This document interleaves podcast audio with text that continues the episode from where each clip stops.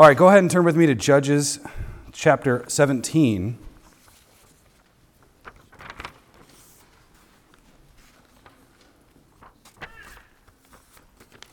As we consider idolatry in the land, Judges 17, we're going to look at 17 and 18. Hopefully, you had a chance to read ahead of time. If not, that's okay.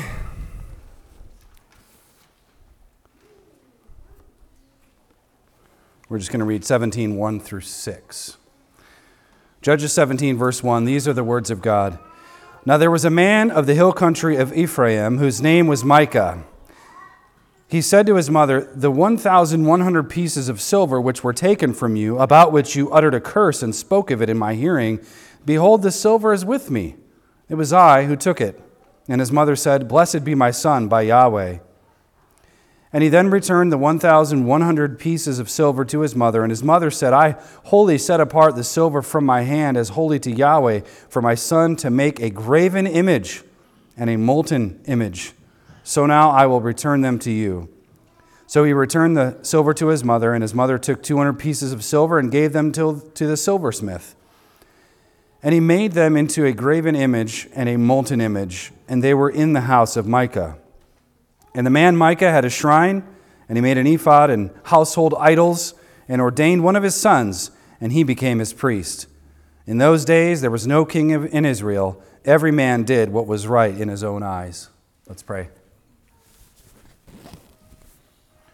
Our Father and God, you are the God of all wisdom and all grace and all mercy. You have established your Son, the Lord Jesus Christ, as the great snake crusher, and for that we are thankful. Father, you and your Son have sent us the Holy Spirit as the giver of all those graces, all of those mercies, and all of that wisdom. Your Spirit has granted to us the benefits of Christ's work, so instead of presuming upon those riches, we cling to them with fervor and hope. Help us as we look to the word you have given us. We magnify you, King Jesus, and we rely on you, Holy Spirit. In Jesus' name I pray. Amen. Well, it's good to be back in our study of Judges this evening. This is the 10th sermon in our series, and Lord willing, next week we'll finish the book with the last three chapters. And I want to begin tonight by reminding you of perhaps the most significant theme of the book. There are a lot of images and echoes of Scripture in the book of Judges. Uh, the story of Saul, David, Solomon, the, the temple project, all of those stories in the future loom over the pages as certainly Samuel, Samuel is probably our author, he wants to prepare us for those narratives. But those are anticipations to what is to come in the future. We also have uh, uh, that's a philosophy term, and it's simply reference to that which comes beforehand, that which was behind the five books of Moses, the book of Deuteronomy, Leviticus, even echoes of Genesis.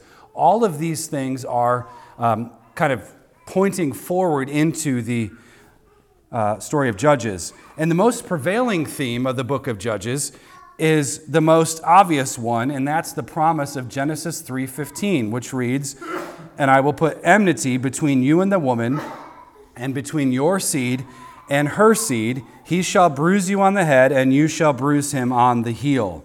So that is the antithesis that shapes all of human history. The battle of the seeds marks the old covenant and not the new because Jesus defeated Satan and cast him down. He is an enemy that has been bound. But in Judges, this seed battle heats up. And that's the whole theme of the book of Judges. In the Old Testament, uh, you remember the great, one of the greatest battles of the seeds was between David and Goliath and uh, the Goliath's armor. And you, the King James brings this out. I actually haven't looked at the LSB to see, but the King James version brings this out. But many English translations don't bring this out. But Goliath's armor is said to have a scaly texture to it. A scaly design, a snake like design and aesthetic to it, which is undoubtedly a reference to the verse in Genesis. So we have the seed of the woman, David, crushing the head of the serpent.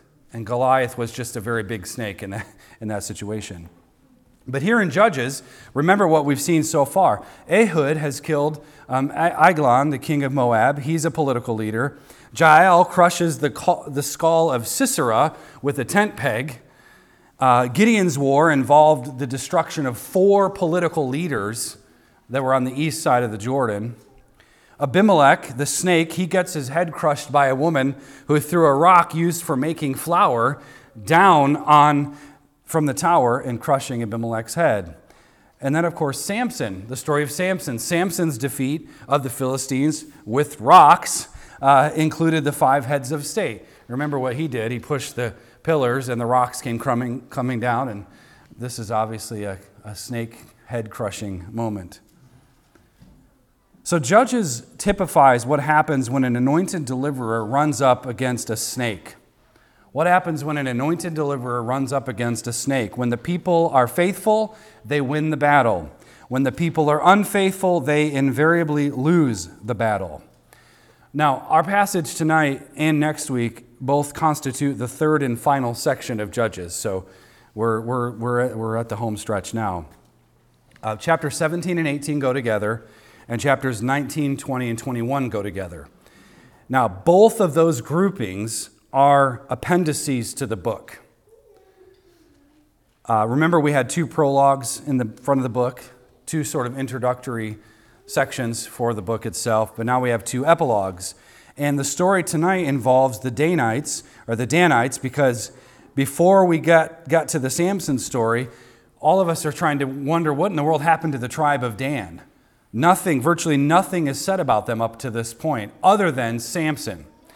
Other than Samson being a Danite, we don't know if the tribe of Dan obeyed God. We have all the other tribes involved in the war, on the various wars and battles. We have all, but Dan is nowhere to be found. What is going on with Dan?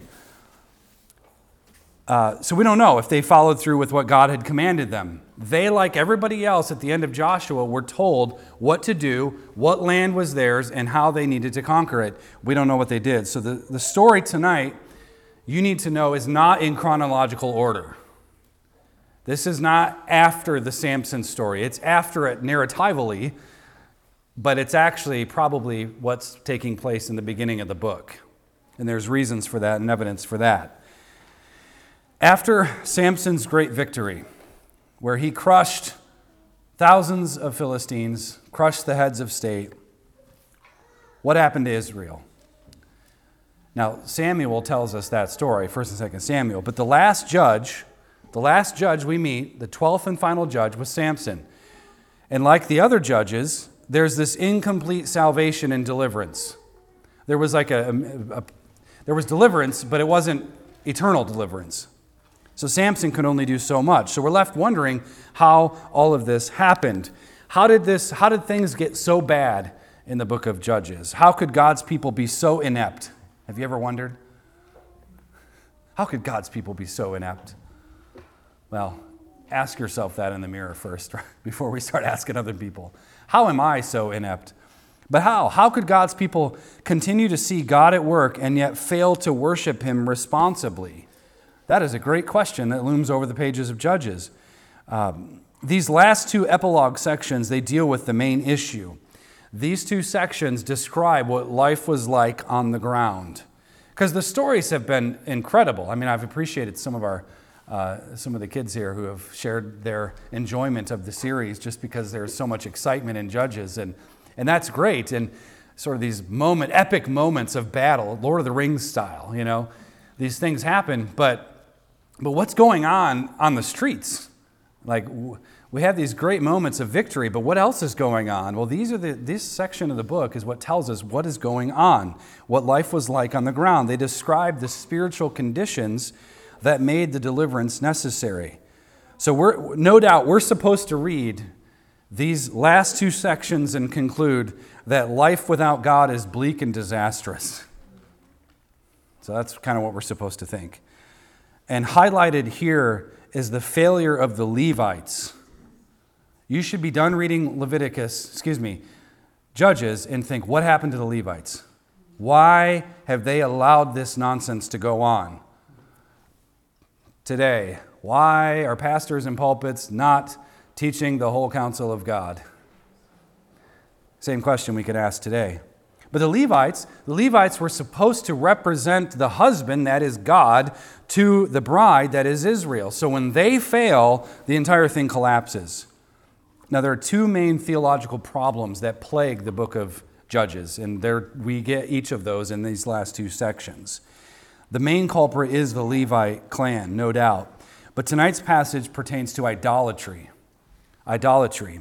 Next week's final section deals with whoredom and spiritual adultery, to be distinguished.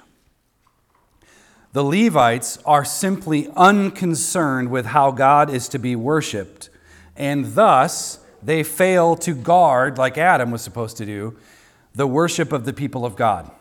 That was their task. They didn't get land when they went into Israel. Their task was the tabernacle and then later the temple. So they failed to guard the worship of Israel, just like Adam had failed to guard the worship of his family. Second, the Levites are unconcerned about the ethics God expects of his people, and as a consequence that, uh, of all that false worship, they fail to guard the law, and thus they fail to guard the morality of the people of God.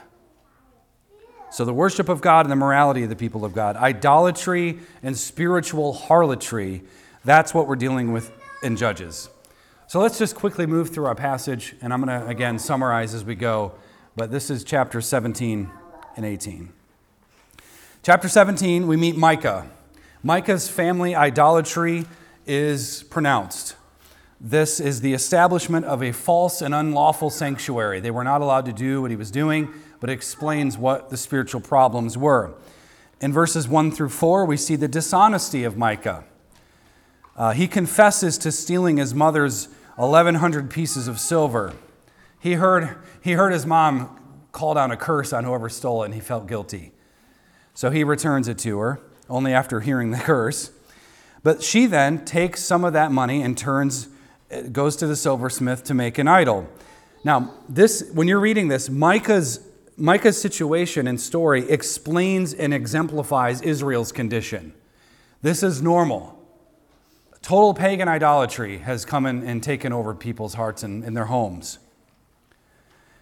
Micah is a pragmatist. He is a half hearted man, a hollow man. He's a man without principles and convictions. He stole money from his mother. He's a, a total subjectivist. Uh, his mother, though, is no better. She's kind of in the same boat. She doesn't demand repentance before God, she enables her son's idolatry. She even calls on the name of Yahweh, the covenant name. There's no restitution to be paid. There's no really there's no trespass offering, which was required in Levitical law. So she's no better either. It's just a family of idolatry. It gets better or worse. The family is said to worship Yahweh, not Baal, not the Asheroth, and not Dagon, the god of the Philistines. The family is said to worship Yahweh, but what's the condition of this worship? It's not good. That's all a mere formality. It's like, you know, people taking the, uh, the census. You know, what religion are you? Well, you know, I kind of grew up a little bit of Catholic. I don't really go to church. I guess I'm Christian. Christian in name only, that sort of thing. Now, the family here is in direct violation of the second commandment. She also gives only 200 pieces of silver to the Lord. She keeps most of it for herself. It's just a whole mess here. Her heart is far from the God she claims to worship. Note that. Her heart is far from the God she claims to worship. She wants Yahweh to rubber stamp her idolatry. That's one of the worst forms of idolatry. God, just rubber stamp whatever I'm doing, approve of it. Ding, ding, ding, ding. Everything I do is good and righteous and pure in my eyes. Now, like Samson, interestingly enough, now the Lord is betrayed for the same amount of silver. You may recall the 1,100 pieces of silver from the story of Samson. Look at verse 5. And the man Micah had a shrine, and he made an ephod and household idols. it gets better. And ordained one of his sons, and he became priest. Not his not his job. Not his job. The family constructs a false tabernacle built out of silver. It's, silver is a very valuable item for sure. It's second only to gold, but it's a violation of the law of God. According to Deuteronomy 13 and Deuteronomy 17, Micah's actions are actually a capital offense. He is committing high handed blasphemy in the worship of Israel. Uh, they should die for their idolatry because Yahweh's worship is to be pure, it's to be undiluted and on His terms. Now, ironically, here, this is where we kind of chuckle. They think that this is life giving worship. He thinks this is life giving worship. All these idols that are made to Yahweh and His glory. I'm even going so far as to ordain my son because we need a priest. The next section is all about the establishment of a false priesthood. Micah needs a fake priest for his fake tabernacle, so his son is put in place, but his son is only put in place for a minute. Look at verse 6. In those days, there was no king in Israel. Every man did what was right in his own eyes. Do we have a man who is doing whatever is right in his own eyes here? yes, we do. Micah's doing that.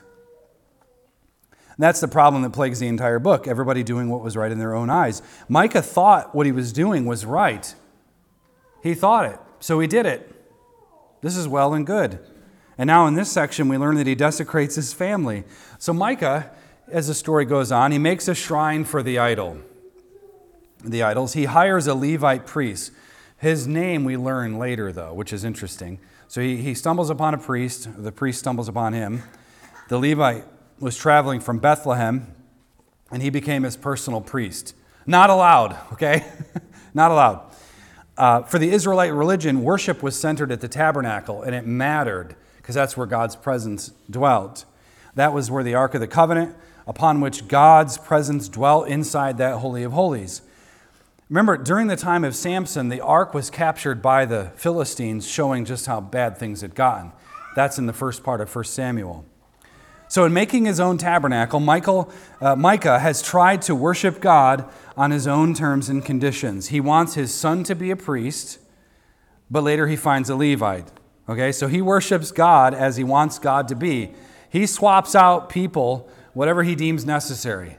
We have a, a pragmatist on our hands, like a kid with Play Doh making whatever he wants. You just sort of make your own religion. That's what it is. The Levites, they were fathers they were to be pastors in the land of Israel.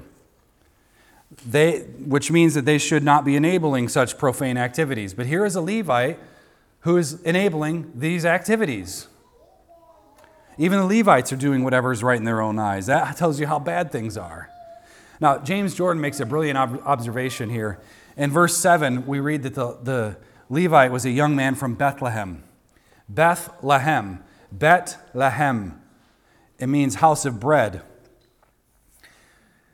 which, of course, was, uh, if you recall, where our Savior was born.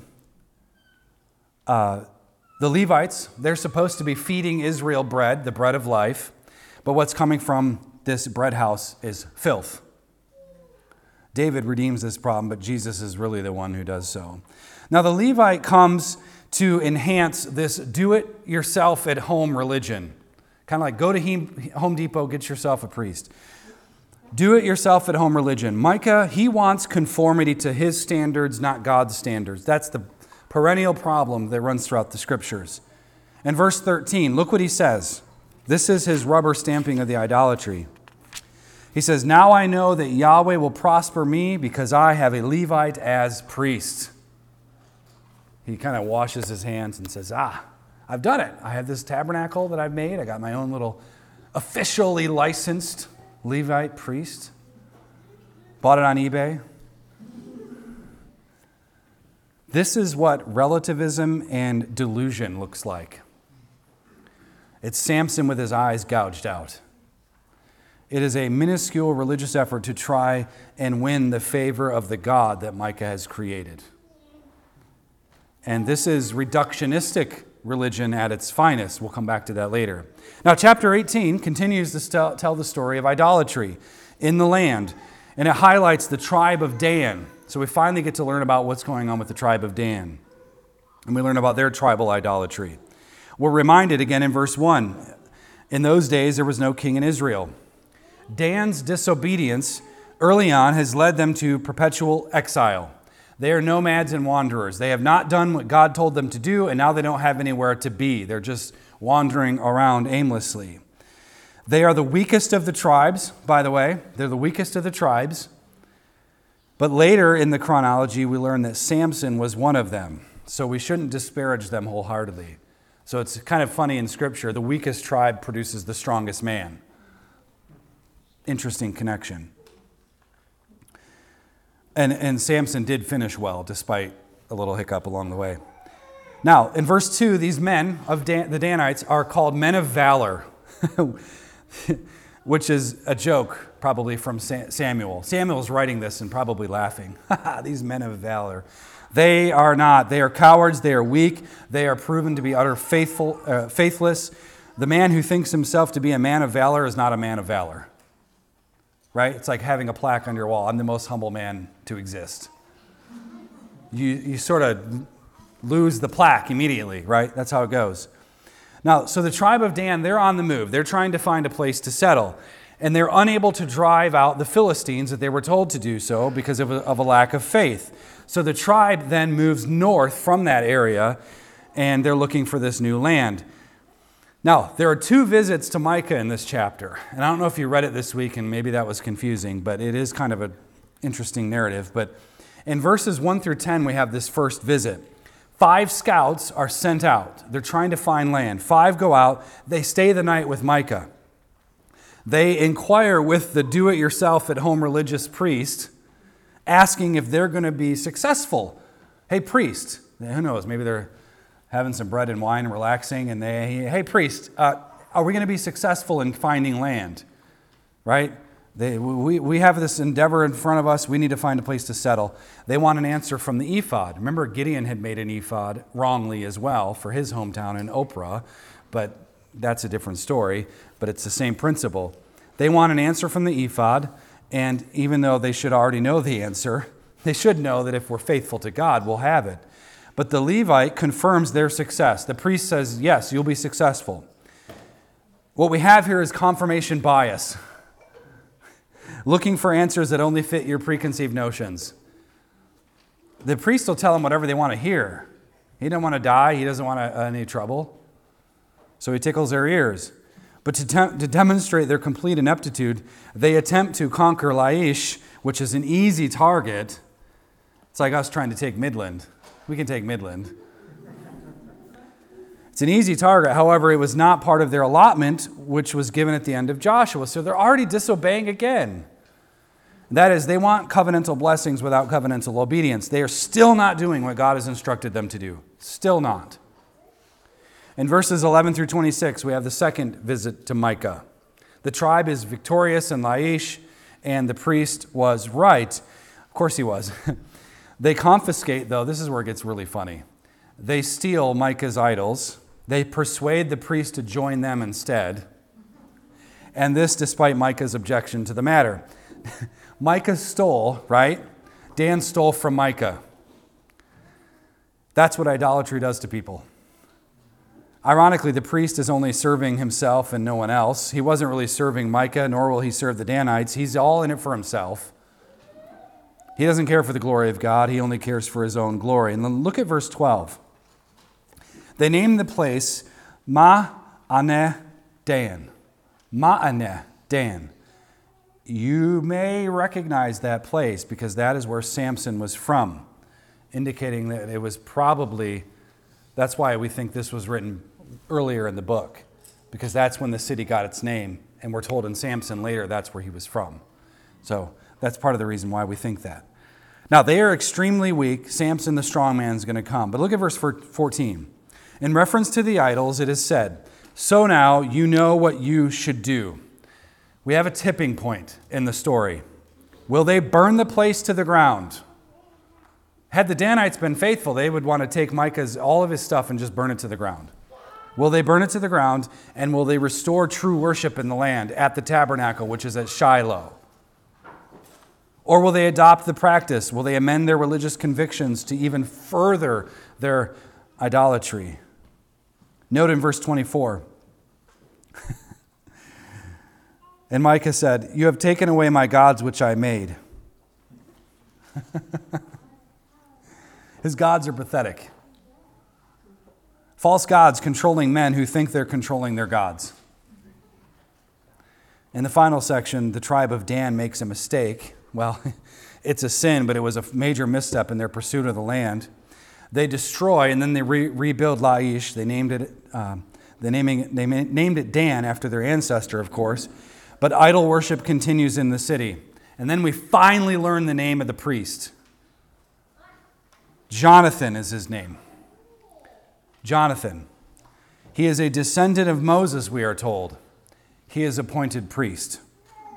So Dan is just like Micah alienation because of their own disobedience, thievery because of their own disobedience. Back up in verse 5, we know that they do not use God's covenant name, Yahweh. They are far removed from the covenant. Things are bad. Micah has lost it all to a people who never had anything, all because of disobedience. He went home. Micah went home. He was frightened. He was scared. He had invested so much in his idolatry. He lamented over it. Here's the thing side note here a religion that leaves you emotionally destitute when you lose everything is a worthless religion. With Jesus, we have everything, so what could we possibly lose, right? Now, the establishment of Jonathan, we know the priest's name now. He's a descendant of Moses. As a priest, this man, this is truly breathtaking. I mean, Moses, not, not some obscure person, right? He's a descendant of Moses. I mean, if anybody's faithful, it's Moses' kids, right? Within just a few generations, we have um, utter compromise, religious concession. We have full blown idolatry, we might say. This whole thing is completely fallen off the rails. The whole affair is, mess, is, is a mess. It piles up in verse 27. Look at verse 27. Now they took what Micah had made and the priests who had belonged to him, and they came to Laish, to a people quiet and secure, and struck them with the edge of the sword, and they burned the city with fire. The Danites took what Micah had made, the false gods. They took a disobedient priest who could always be bought for a higher price. And then they took a city that didn't belong to them, a city that couldn't be defended. Wow. Tough guys. The whole thing is a disaster. It's a complete debauchery. And you're supposed to walk away reading this thinking, wow, is it really that bad? Yes, it's really, really that bad. Look at Judges 18, verse 31. So they set up for themselves Micah's graven image, which he had made all the time that the house of God was at Shiloh. Eventually, they would be taken from the land, but in the meantime, their intention is to refuse the true and proper worship of God at Shiloh while setting up a religion on their own terms and conditions. They have officially undone and unraveled what happened at Sinai. They have divorced themselves from the covenant, they have chosen idolatry. Now, you read a passage like this, what, how do we even apply it? Well, let's, let's talk. Idolatry, broadly speaking, is a reference to false religion. Uh, spiritual harlotry or adultery, what we'll cover next week, is typically in reference to immoral living.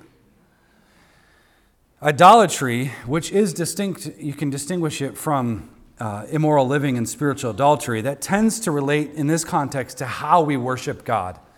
How do we serve God? How do we honor God? Now, the second commandment is clear you shall not make for yourself an idol or any likeness of what is in heaven above or on the earth beneath or in the water under the earth. You shall not worship them or serve them, for I, Yahweh, your God, am a jealous God, visiting the iniquity of the fathers on the children, on the third and fourth generations of those who hate me, but showing loving kindness to thousands to those who keep me in my commandments. Now, the first commandment, we studied this last year. The first commandment is, You shall have no other gods before me. The first commandment pertains to a general prohibition against worshiping false gods. So, Jehovah's Witnesses, uh, Mormonism, Allah, Buddhism, name it. If it's not Jesus Christ and the triune God, it's a false God. The first commandment says no. God does not tolerate the establishment of false gods before his face. That's the, that's the uh, first word of the Ten Commandments. Now, the second commandment pertains to false worship of the true God. So there's a distinction between those two. Do not make things in order to use them as a mediation device for worshiping God. And here we have, in Micah's case, the very violation of that commandment. So God is to be worshiped on his terms, not whatever we drum up. So that's why I don't like fog machines and laser lights and things. It's just weird. The problem with making idols is that it immanentizes the transcendent. Transcendency means something that's out, out above, distinct, that's God. When we try to immanentize the transcendent, it means we try to capture that. We try to capture the Lord of glory into a neat little package, into our own little box. This is what God is right, like, right? So, how does a silver statue reflect the self contained, infinite, absolute God? It doesn't. Idol making edits God. Idol making makes him more palatable to our liking. Consciously or unconsciously, wayward Christians and the unregenerate, they want a God in their image, so they shave off the truths of the Bible, whatever they, you know, the truths that they don't like, whatever their hearts find uncomfortable, in order to make the transcendent more appealing to them. This is especially pernicious when we try to make our confession of faith more acceptable to the world.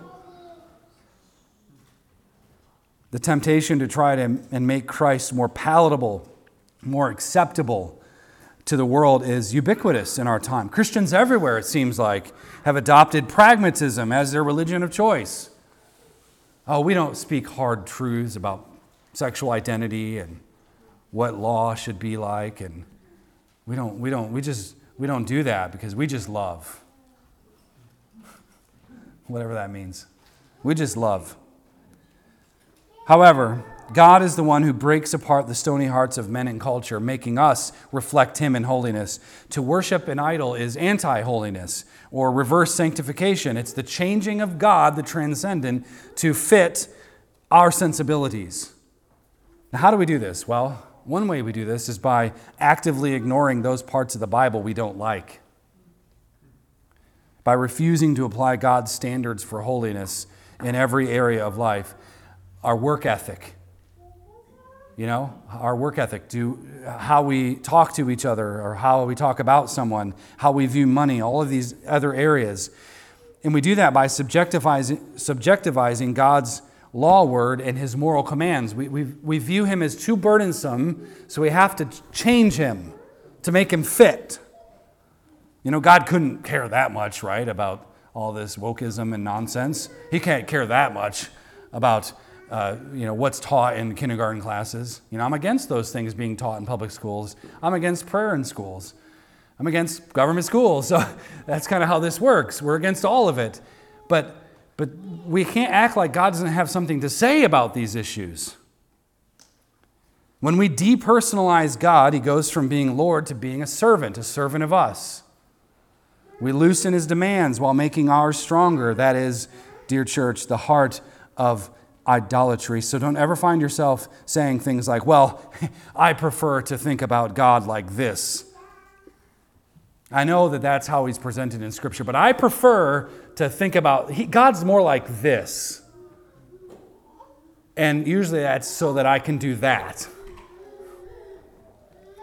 Christianity is, in fact, a religion based on revelation, the revelation of the self contained absolute creator God. It is not a pick and choose religion based on your preferences. Brothers, we are not pragmatists. We are image bearers of the one true King. All men everywhere are commanded to align themselves with God as He is revealed in His Word. That's just Christianity 101.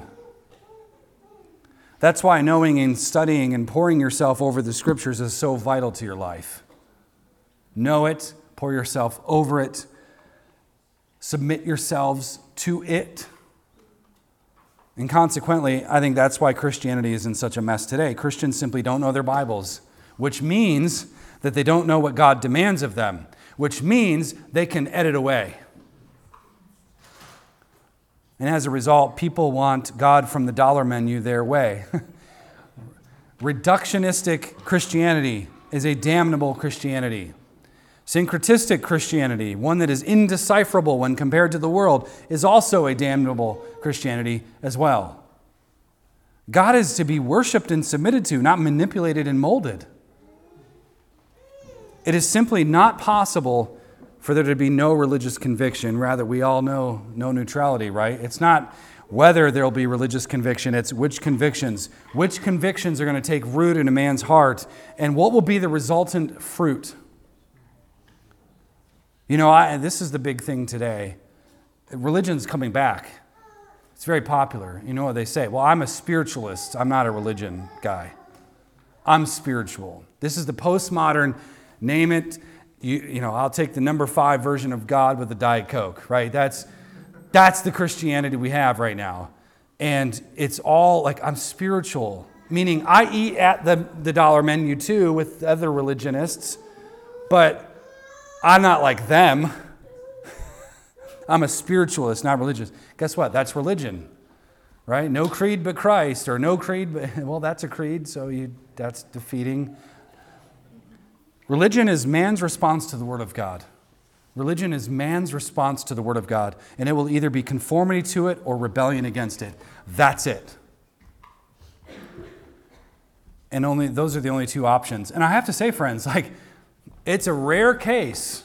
It's a rare case especially in pastoral ministry, but it's a rare case for it to be at least publicly acknowledged that, yeah, you know, for a long time I really messed up the doctrine of the Trinity. And I was teaching it wrong.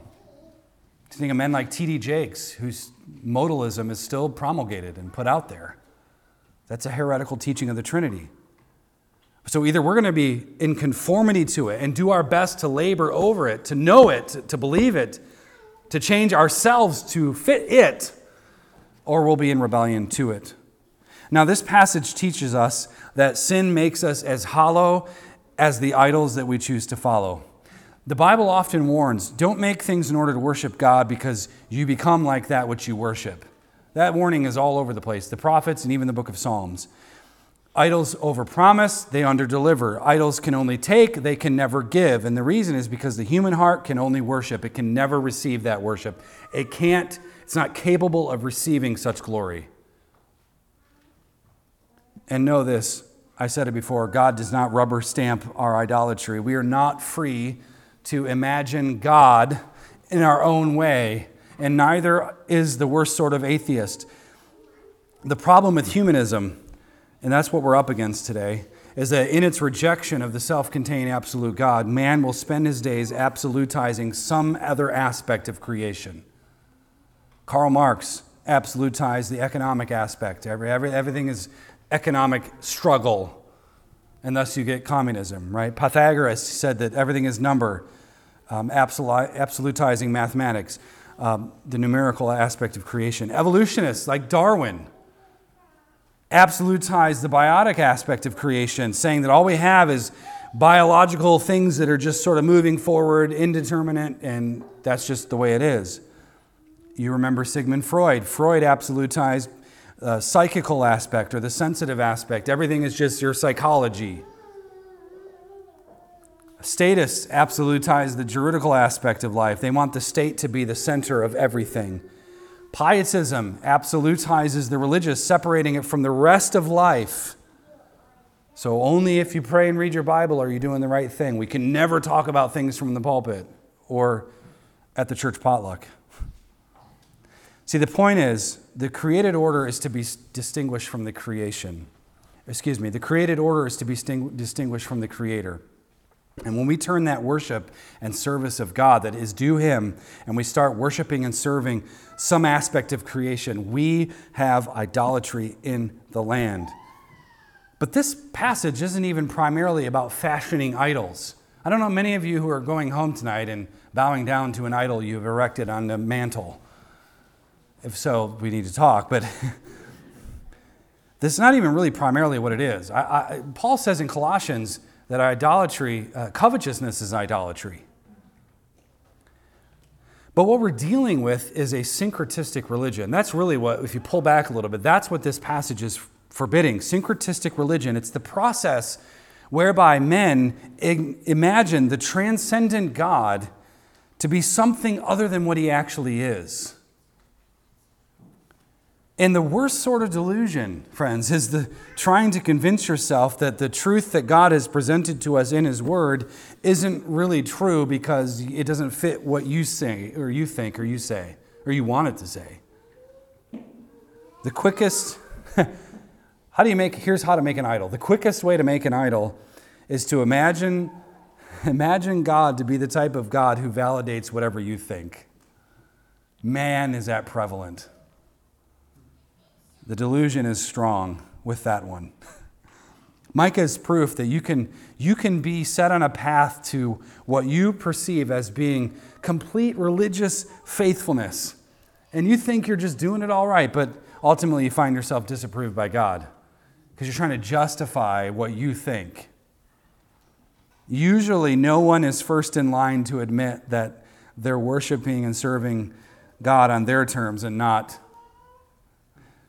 his terms. Maybe after some humiliating thing like having your property stolen, do you maybe wake up and realize how stupid you were being? Micah's stuff is gone. Oh, wait, that's my stuff. Oh, maybe he knew. And all that's to say, as we kind of close here, we shouldn't be slipshod about our repentance. We shouldn't be uh, careless about it. We don't assume anything except for the fact that all of us need the grace of God each and every second of every day. Don't think for a second that your life is 100% in line with God perfectly. You have it all figured out. And said we should run to Christ. We should trust Christ. We should behold him as he truly is, not how we picture him to be or think him to be. See, Mar- Micah's story is proof that sincerity is not a mark of true spirituality. Micah was sincere. You can be the most devout, most sincere, I mean, stubbornly recalcitrant spiritualist. I mean, you just are hardcore. You have all the bumper stickers, including the coexist one next to the one that says Christianity is terrible for the world. They're tolerant, right? You can be that way. There are plenty of those out there, but you can remain in your sins unchanged by the gospel. Sincerity is not the mark that we're going for. Rather, we're going for meekness. And in this context, we're going for a controlled strength and courage to break up false religion, to break up the false peace, to be a stalwart for fighting for pure worship in the church and in the public square, to be absolutely resolute in holiness in your life and in your family's life and in the world around you. The culture in Israel was shaped by their worship of God, uh, which, as we've seen, their worship wasn't very good because it was not the right God. Culture itself is the expression of all of our religious proclivities. And if we want reformation in our own life, in our families, in our churches, and in this nation, we're going to have to set ourselves like a flint towards the audacious claims of the comprehensive gospel. And no matter what comes, be resolute and unmoved. We saw what happened past two years, what the church's response was. It was not resolute and unmoved. Idolatry in the land can only be purged when the hearts are set aflame by the demands of the kingdom of Christ. Let's pray. God, you have given us your word. Father, we thank you for what you have uh, given us here, this truth, this book of Judges. There's so much richness there, and I pray that you would, uh, you would bless our efforts as we try to understand it as we uh, try desperately to align our lives to your word. God, would you be gracious to us? So we pray now that your spirit would stir us. In Christ's name, amen.